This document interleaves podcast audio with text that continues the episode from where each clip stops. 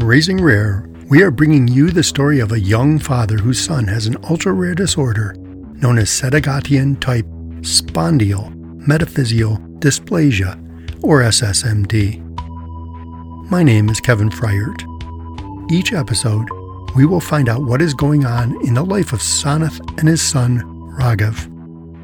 We will talk about Raghav's growth and development, ongoing and upcoming research, and the challenges and adventures that raising a child with a nearly unknown condition brings.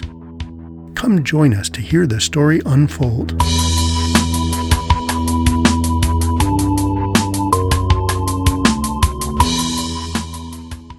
Welcome back to Raising Rare. Today we have a special guest, Brittany Ratke, whose daughter Everly was born with a mutation in SETD5. SETD5 is a gene that controls several other genes and therefore has a broad range of phenotypic variations. Before we get started, can we get an update on Raghav? Yeah, welcome uh, to the show, Brittany. Um, updated Raghav, he's doing great. Uh, he's out of his cold, which we are all extremely thankful for. Um, he's back to school, um, making a lot of new friends, uh, learning new stuff at school. Uh, I, I, think the best thing that we are all enjoying about uh, him going to school is is um, dressing him up in the morning.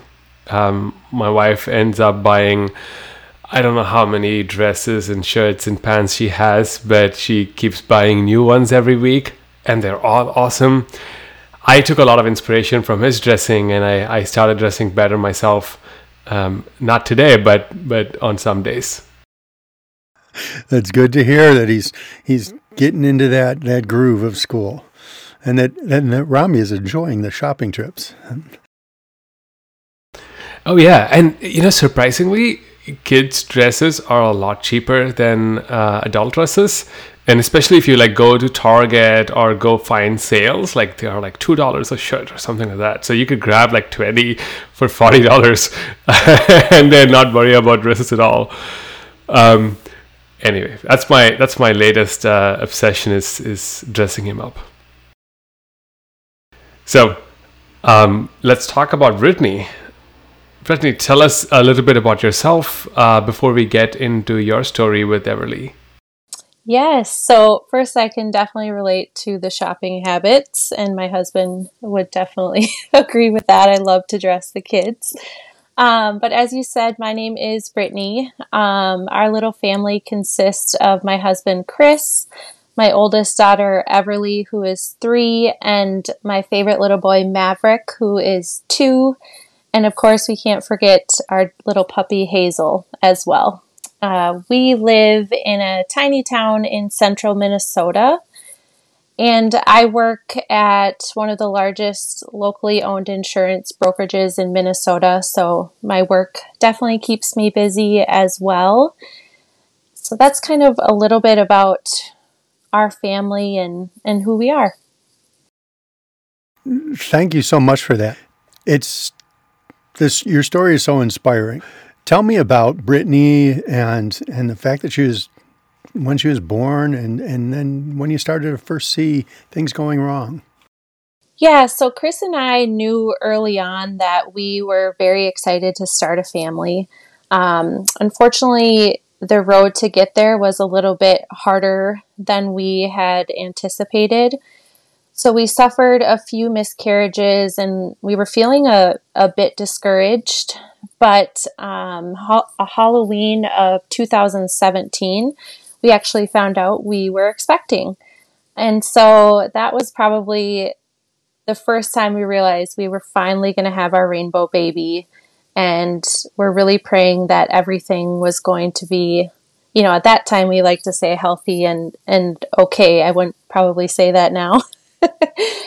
but our first real indication that something was wrong um, came early on in pregnancy we had an ultrasound around six or seven weeks, which is a little bit earlier than most, just given that we had had multiple losses. And the first thing they found was thickness of the nuchal fold, which is at the back of your neck. And further ultrasounds also showed that she did not have a nasal bone and short femurs. So those were some indications that were actually pointing towards Down syndrome. And at that time, we really decided we didn't want to do any further testing. It wasn't going to affect how we were going to parent or really change anything in our books. Really, we just wanted to find resources. So that was kind of our first indication something might be wrong at that at that point, and we might have some challenges. And so you stopped the testing, and Everly was born. What, how, how was her infancy? What happened when she was born? I mean, it's a wonderful day. It was the best day, and you know, I went to a routine appointment. I found out that I had high blood pressure and was starting to have preeclampsia, and they felt like I was far enough along where we could go ahead and deliver. I was 36 and 6, and we would have to deliver via C section. So, one of the funniest memories I have of that is calling Chris to tell him that we were going to have a baby and he had to meet me there. Well, we had so many scares during the pregnancy that he thought I was joking. and so by the time it took me from the clinic to get to the hospital, I finally gave him a little crap and said, You know what? You need to get here, otherwise, you're not going to meet Everly. And he finally left work. But um, we delivered via C section. It, appeared all was well. She spent minimal time, about two hours in the NICU for some breathing issues, and we really thought we were we were off to the races. Um, and where we really noticed first signs of possible struggle was about two to three weeks in, where we really could not feed her. It it there was no way for her to keep down breast milk, formula, thickening of the formula. No matter what it was, she was vomiting up every single feed, and the vomit, not to go too much in detail, but was like twice what we were feeding her. So she was really not retaining anything um, to help her body grow. And I think that was really our first indication that something something was off, but not realizing how serious it, it really was. And by this time, you knew it wasn't Down syndrome. And so now it's just, gee, she's having trouble feeding. That Sanath story also includes having trouble feeding him, but for a different reason, you know. Um, and it is something very concerning for parents. I'm a recent grandparent for second time, and I can remember that, you know, that it's the those doctor visits where you're getting the weights and you're getting the you know the, the growth and are they on the charts and to go in and say she's not gaining weight and she's seems to be vomiting more than she's even eating. Um, that had to be scary.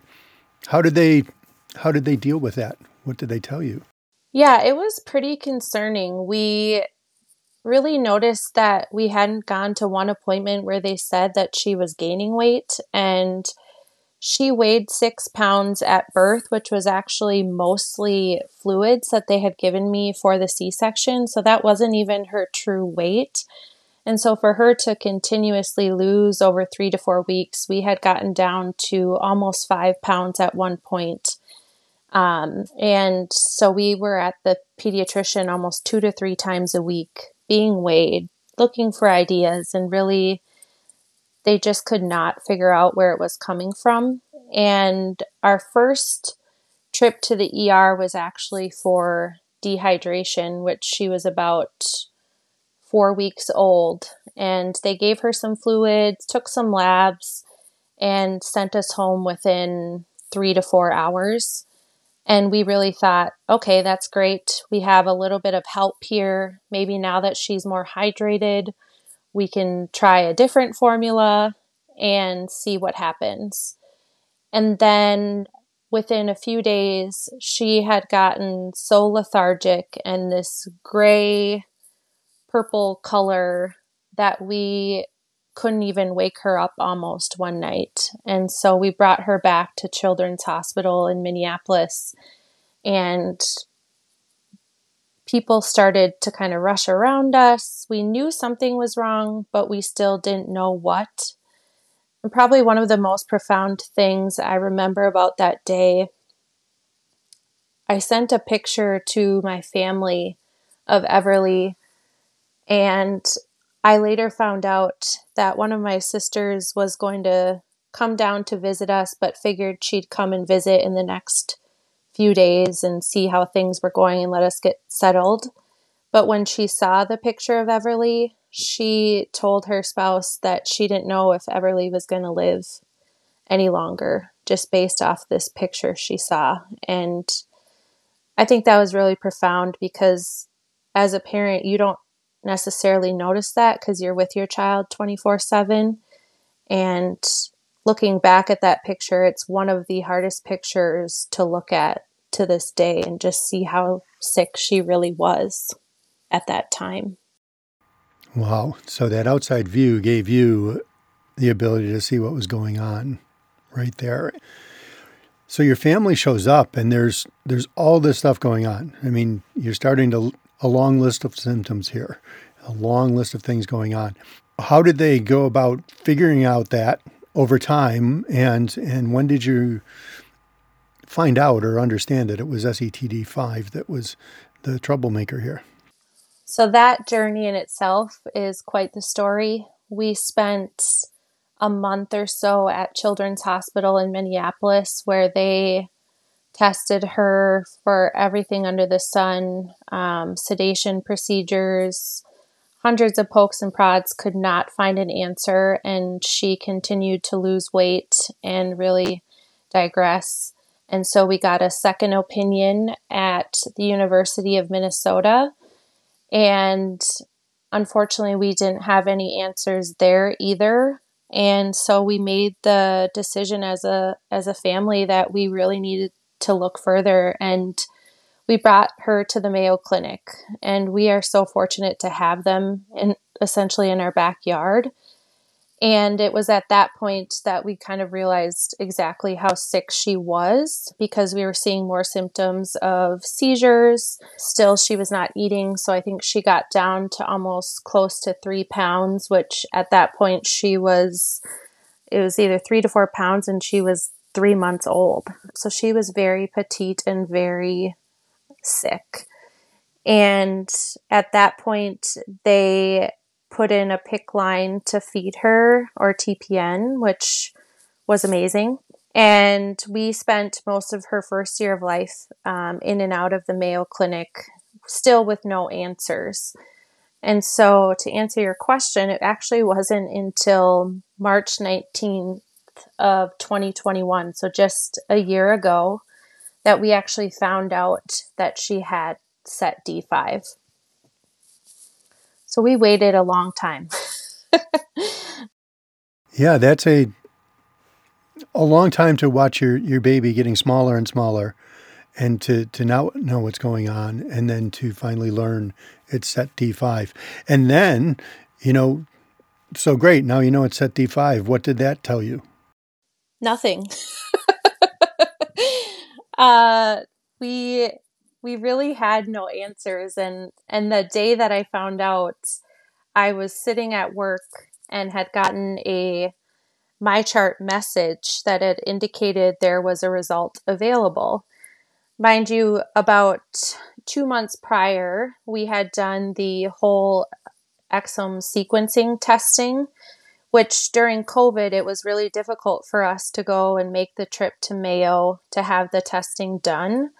And so I can't say enough good things about how that process went because Mayo still had Everly's DNA um, available from 2018. So they used that piece and then sent us a testing kit to our home where Chris and I just did a quick cheek swab and we sent it to the lab. And I had followed up religiously on results. And then for some reason that week, I just had not. And I got the indication that there was a result available. And the big red letters said positive on the test and it said SETD5. And I Googled and I Googled some more and I couldn't find one resource to even understand what that meant.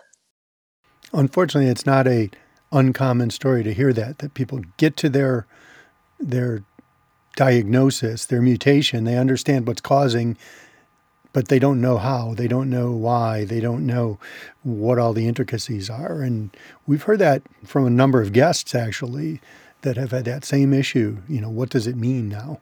And when you're talking about rare disease, it's not always known. You mentioned the Mayo Clinic, and which fortunately is right in your backyard. I mean, it's a good thing to look for when you're looking for backyard stuff is to have a, you know, world-class healthcare center right near you. Can you tell us a little bit about the the role that they played in in in helping you find your path through Everly's journey?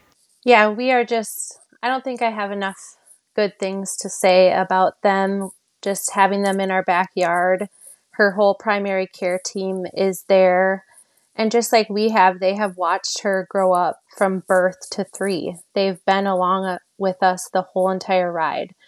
And one of those people that we absolutely adore on her team, and she actually has since moved, but was Dr. Ellen. And she was one of the first people that we met when we got to the Mayo Clinic. And we really credit her for keeping Everly alive. She was the first person to validate our feelings and recognize that there was really something wrong with Everly. And she took that very seriously. And she always was the first person to check in on us in the morning, even before her team rounded. And that really made us feel like family. But the thing that really impacted us the most was when Ellen and another team member showed up to Everly's first birthday party. And they drove over two to three hours just to be there and celebrate her getting to her first birthday. And to this day, Ellen is one of my very best friends, and we're hoping to reunite with her this summer with her and her family. That's amazing to to take their job so seriously and the the relationship so seriously. To drive two to three hours, so you must have a big backyard. But it's Minnesota; it's bigger than around here. That's a long drive for everybody, and for them to show up. And I think you told me there were quite a few of them that showed up too. Yeah, her dietitian was there, and we did invite the whole team, but just having a few there was so impactful it meant the world to us and still to this day does. So let's hear a little bit about Everly. What are her superpowers? There is so much to love about that little girl. She has the most beautiful eyes I have ever seen, the brightest blue. And she has this magic about her that makes a whole room light up when she walks in and making everybody feel loved and included especially her little brother, Maverick. And she has some of the best dance moves that I say she got from Chris. And probably the other favorite thing is she's an amazing artist. But probably the most favorite thing is that she's the bravest and most resilient little girl that I know. And she really inspires us every day. I know that when you go through something like this, it can feel awfully lonely. So, can you tell us what it was like when you realized there's other families out there that were dealing with SETD5? The day that we got her diagnosis, we were able to get on the phone with our genetics team at the Mayo, which he then in return said there was one to two other families that he had seen with SETD5. And he actually gave me, with her permission, a, a number to another mom whose kiddo had SETD5 as well. And I messaged her so quick when I got that number and basically poured my heart out to her. And for the very first time, I felt this connection that I'm not sure I can exactly put into words. It was finally someone who truly got what we were going through. Not to say we don't have an amazing village of support, but it's on a whole new level that we have never felt before. And that led into joining a Facebook group that was for SET D5 families. And one piece that was really fascinating from that is that we saw pictures of other SETD5 friends, and they all look like Everly's cousins. And I loved that. I thought that was just so interesting to finally meet them and hear their stories and how similar our journeys are.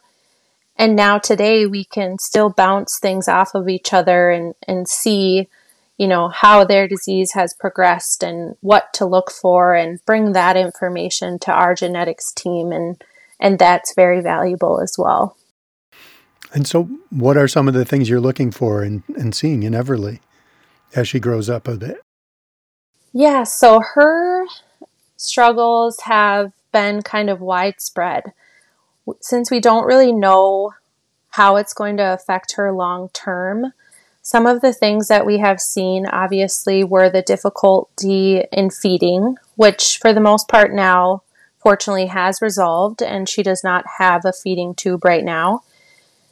She has what they call propensity for seizures. So in infancy, we saw some seizure activity, and we still need to be watching that now as a toddler.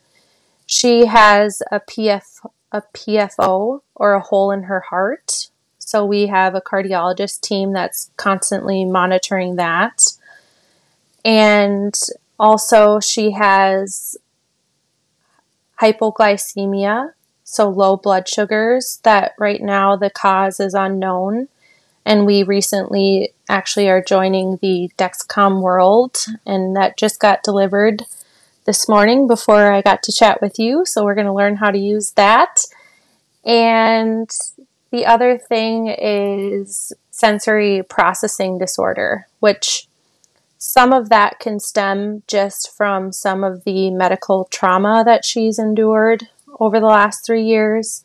And some of that is also just seen with SETD5 families as well.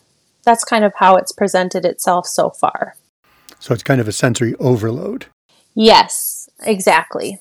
She really doesn't care to be overly touched or hugged or loved on, whereas Maverick is totally my lover boy and wants hugs 24 7 and affection she really sets her own boundaries on on what that will look like, which I I personally think is a really good leadership skill at three years old and setting your own boundaries. There you go. That's right. Another superpower. All these kids have superpowers like that that, that we can learn from. So, how many kids in the world have this? Yeah, so currently there are about 300 known cases worldwide, but she is the only reported variant of her type. So nobody else like her in the world, which we know that already. She's one in a billion. it's incredible how similar our journeys are. Going through the diagnosis, the diagnosis odyssey, all of the pain, all of the trauma, but at the end, it's just surreal how how how you know these kids just bounce back and show their own personality and and be their own true self, like unique self. Um, I just cannot. I, I was just imagining, um, you know, Everly dancing, and uh, just it just melts my heart. Thank you. It's probably one of my most favorite things, and I often wonder if that's kind of her way of healing too just finding her own self through dance. And so I love that you said that. Yeah, my my son laughs a lot, and um, like like Maverick, he just craves mm-hmm. cuddles mm-hmm. all the time. Um, and if if you know uh, if I meet him after you know a long day of work, um, he's gonna make faces and and really ask me to spend time with him. Otherwise, he's gonna be terribly unhappy. Yes. you mentioned that you know you you're taking some steps to be more involved in the rare disease community. Um, can you tell us a little bit more about that? I recently had a wonderful opportunity to attend Angel Aid, which, for those that aren't familiar, it's really focused on the rare mother, so like a rare disease mom where you can gain experience, education, and empowerment just through connecting with other women just like yourself. So I I had really never heard of it before. Effie Parks had shared something on her Instagram for an upcoming retreat. And I remember finding the link and going to sign up. And at the time, we were kind of experiencing some things at home where both of our vehicles had broken down and you know, we just didn't have the funds. And I came across a link on their website to show a scholarship opportunity. I filled it out, and within 30 minutes, I had gotten the acceptance to go to the retreat. And I really had no idea how impactful it would be on my life. And that six weeks was life changing for me with that connection and some lifelong friends that I know I'm going to have now. That's amazing. Connections are all the the, the hope, uh, the source of hope that we have um, in this in this really tragic, I guess, journey that we are taking. Uh, because as you said, meeting meeting this other parent that has gone through a journey that you are starting to go through just opens up a world. Meeting other parents who have done some something about you know their rare diseases uh, that know how that they can teach you how to navigate tough journey that lies in front of you makes a whole world of a difference. And that is just how I came about. Um, is, is, through all these connections and all these lifelong friendships. And, and, and it's funny because I we text a lot uh, among a group of friends, but I've never met them. I consider them to be one of my close friends. Yes. And you feel like you're the best of friends. Yes. I, I mean, I even feel that way about podcasts and and you guys as well, where you actually feel like you've met these people before because you're listening to their podcast, you're texting them, and and in reality, you've never even met them before. That's true, and I mean it, it's it's sort of a a great learning opportunity for me personally because friendship is not about going to the same school, living in the same city, right? It's about shared experiences. Um, as long as you two people have the same shared experiences or similar experiences that they can relate to each other, friendship starts. Um, and as long as there is willingness to be candid yes. and vulnerable, that's where friendship lies. A hundred percent. So, as you look forward to getting into advocacy, what do you hope to do? What are your dreams? What are your goals? I saw a quote yesterday from Daniel DeFabio that said, Once it's public, you'll be surprised who benefits from that story. I know not everyone is comfortable doing it, but if you are, it's so rewarding, so valuable to be more open. And that really exemplified what I want to do on the advocacy journey is share our story. We want to connect with others. We have some plans in the works to start to get more inclusive playgrounds locally in our community. And we started a rare disease celebration this year that we did on Rare Disease Day. And I have some big dreams about eventually having my own podcast or blog and just finding joy and paving the road for others in the rare disease community is really going to be my passion. That's incredible. I, I, I love that quote. Um, it means it means so much to me because that's the path that I've walked through, and I can tell you from experience that it is just just way more rewarding uh, to be open than to be closed. Um, I um, a, a, lot of the times when I feel depressed, when I think my life isn't going as well, uh, when Raghav isn't doing as well, my out has been tweeting and posting on LinkedIn and uh, recording on a on, on podcast. And my mindset just like flips from hopelessness to to incredible hopefulness and just I just get so much energy very quickly. I don't even know where it comes from. And it just comes from accepting uh, the fact that what we're going through is tough, but also knowing that there are hundreds of thousands of people that are rooting for us to be successful. So I'm super excited that you are embarking on this journey. Thank you. And I just really want to comment on that last piece because there's so much healing in sharing our story. And I'm really finding that out over the past year or so. and also getting such just empathy and learning more about others people's journeys has been very healing for ourselves too. So I I definitely relate to that. Well, I hope if you ever start a podcast, it could be focused a lot on SETD5 kids and how awesome they are and how um, incredible the whole community is. I'm not giving away too much, but I know you have a lot of plans in place. So hopefully one day. Yes, thank you. well, thank you so much for um, sharing your story. Is is there one bit of advice that you would like to share with our listeners? If there was one piece of advice that I would like to share with listeners is don't be afraid to share your story and find hope and healing in your community and don't be afraid to ask for help. That's amazing. Yeah, it's it's very hard to ask ask for help, it's it's but it's incredibly important to do that. So thank you so much for spreading that message and spreading this um, uh, spreading your wisdom to everyone in the community. Thank you so much, Brittany. Thank you so much. Raising Rare is produced by Salem Oaks, empowering patients and caregivers to shape the future of medicine. CureGPX4.org is dedicated to finding a treatment and cure for SSMD. You can donate to CureGPX4 on the Raising Rare podcast page or at curegpx4.org. You can continue to follow Raghav's story next time on Raising Rare.